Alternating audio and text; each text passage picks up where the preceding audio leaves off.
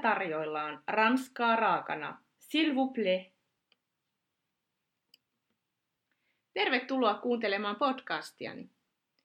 Minä olen Johanna Isosävi, ranskan kieleen erikoistunut filosofian tohtori.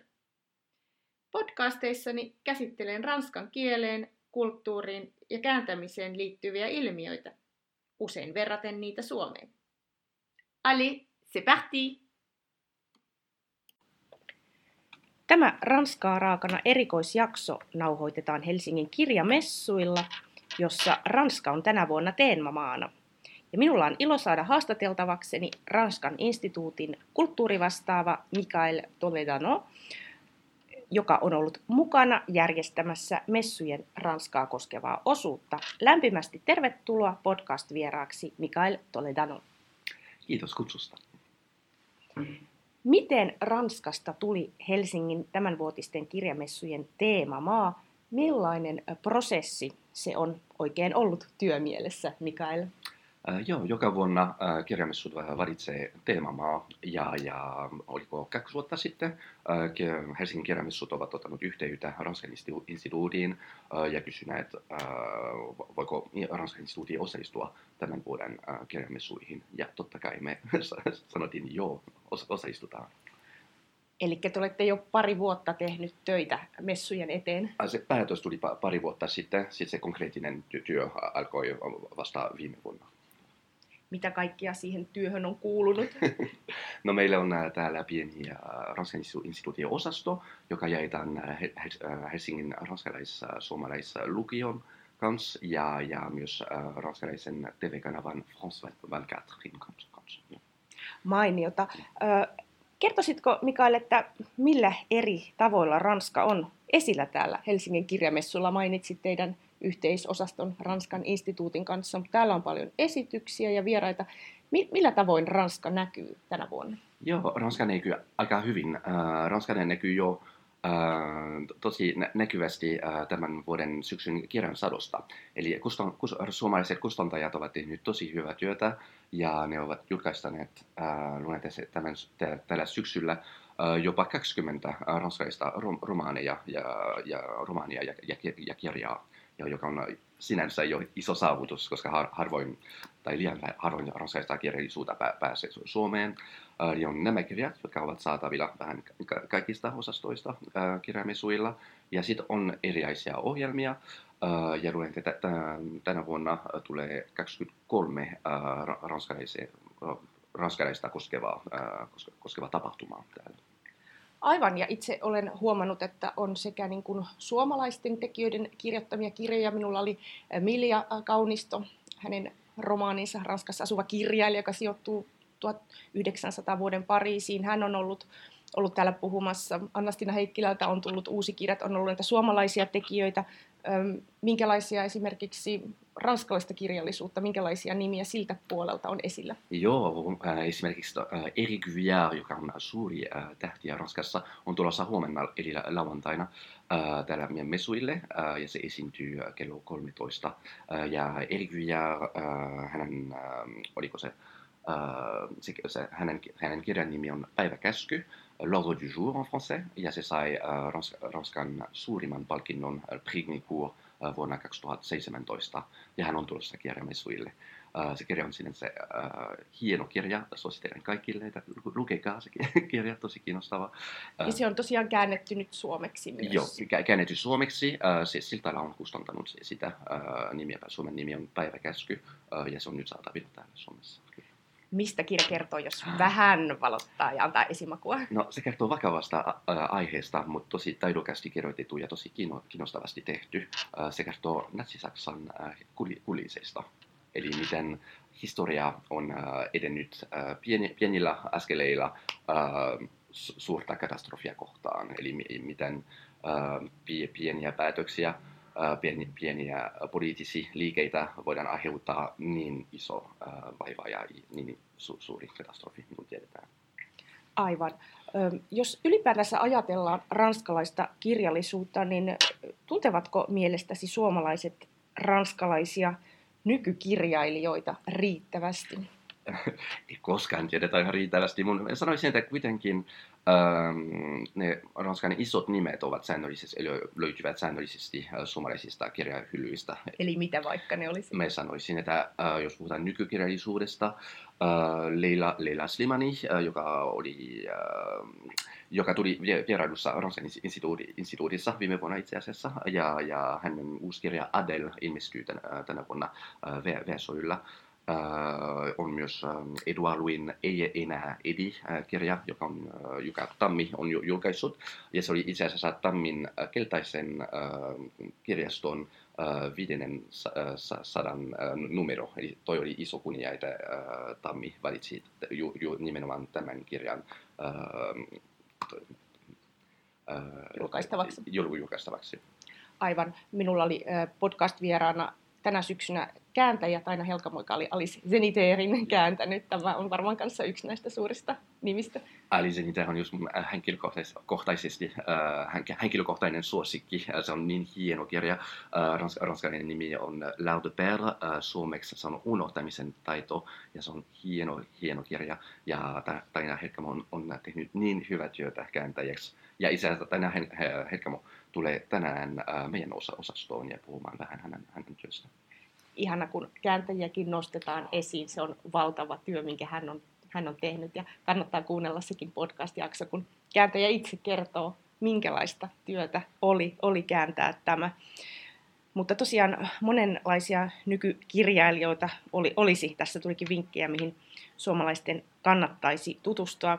Mikael, kun suomalainen messukävijä palaa kotiin, täällä on valtava kirjo tätä ranskalaista tietokirjaa, romania esillä, niin mitä, mitä toivot, että suomalainen messukävijä olisi ehkä voinut oppia Ranskaan liittyen? Ah, toi on vaikea kysymys. Äh, mä sanoisin, että ehkä se... Ähm, No, mä sanoin, että oli jotain kaksikymmentä uh, ranskalaista romania nyt esillä, uh, ja ne kertovat kaikki erilaisista aiheista ja eri, erilaisista teemoista. Uh, ja se, mun mielestä se moninaisuus, joka on suomala- ranskalaisessa kirjallisuudessa, on tosi tärkeä. Että Ranskassa kirjoitetaan rohkeasti uh, uh, ka- kaikista aiheista, myös ki- ki- kivuisista, kivuisista uh, aiheista. Uh, kirjoitetaan historiasta. Uh, uh, yhteiskunnasta, uh, naisista. Uh, esim- esimerkiksi Mona Choletin Naisia vai noitia on feministinen ese, uh, joka on tosi kiinnostava ja, ja sillä on tosi ajankohtaisia uh, oteita, jotka voidaan myös olla uh, kiinnostava suoma- suomalaisille. Kyllä. Tulisiko mieleesi jokin ranskalainen kirjailija, jota ei ole vielä lainkaan käännetty suomeksi? Että tuleeko mieleen jotain, jota meidän tarvitsisi saada suomen kielellä?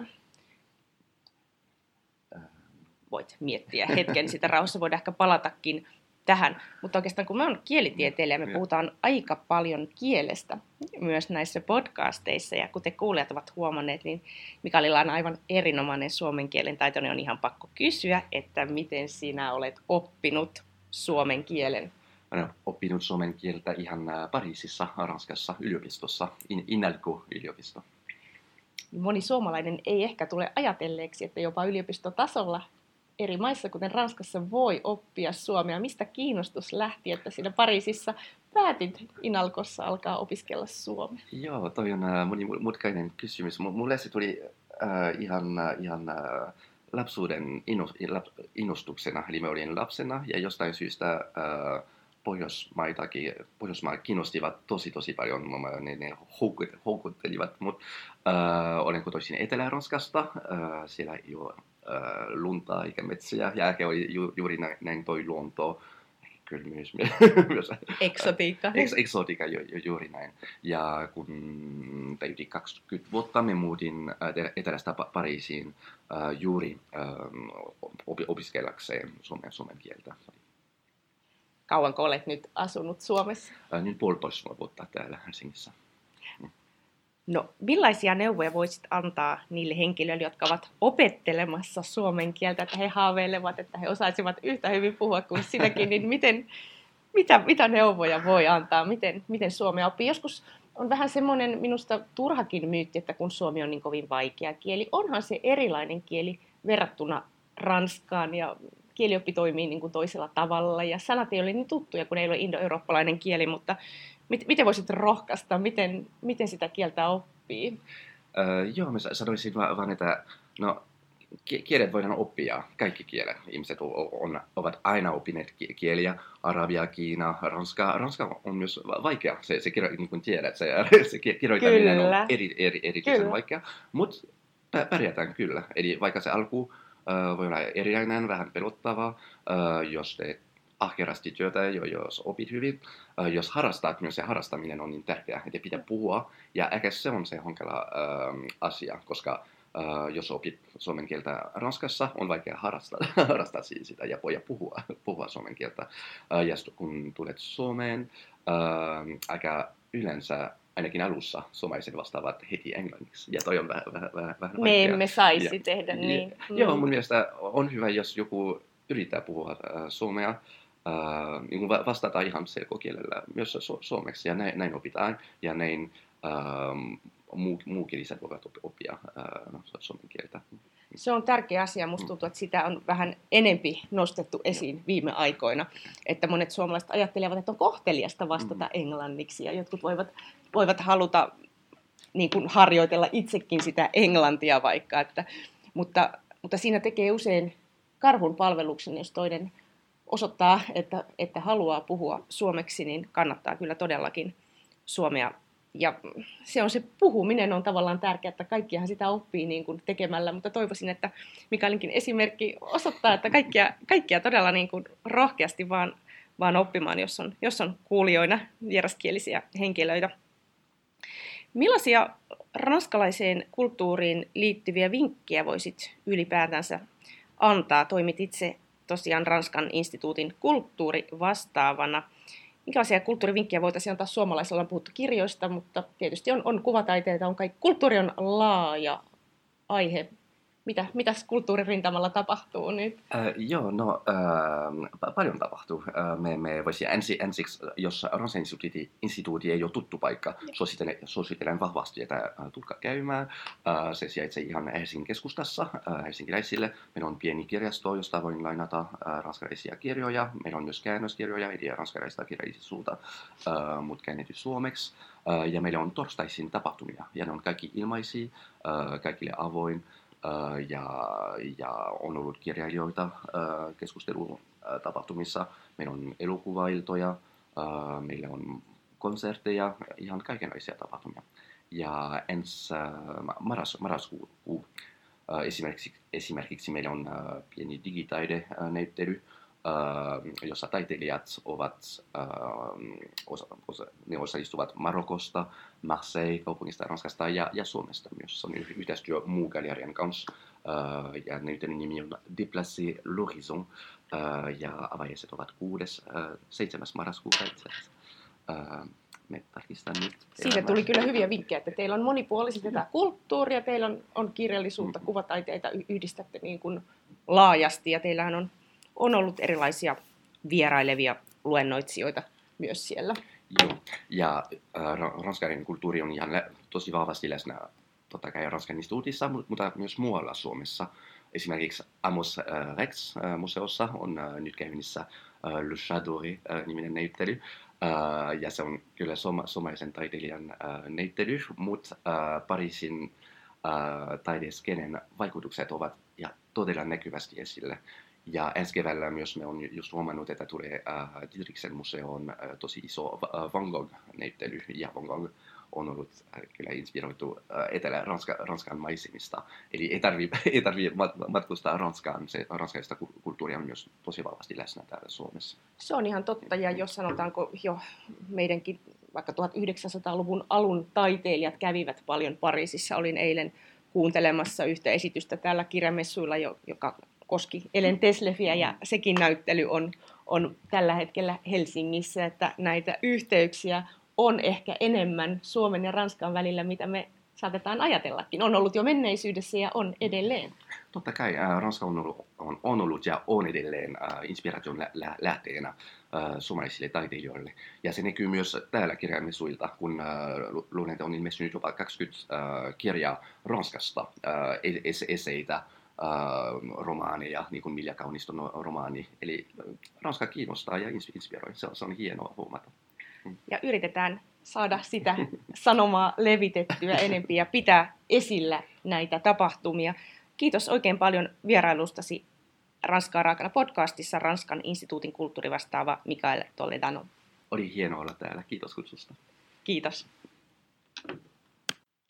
Voit lukea lisää ranskan kielen ja kulttuurin ilmiöistä blogissani johanna piste isosavi piste com kautta blog. We'll be right back.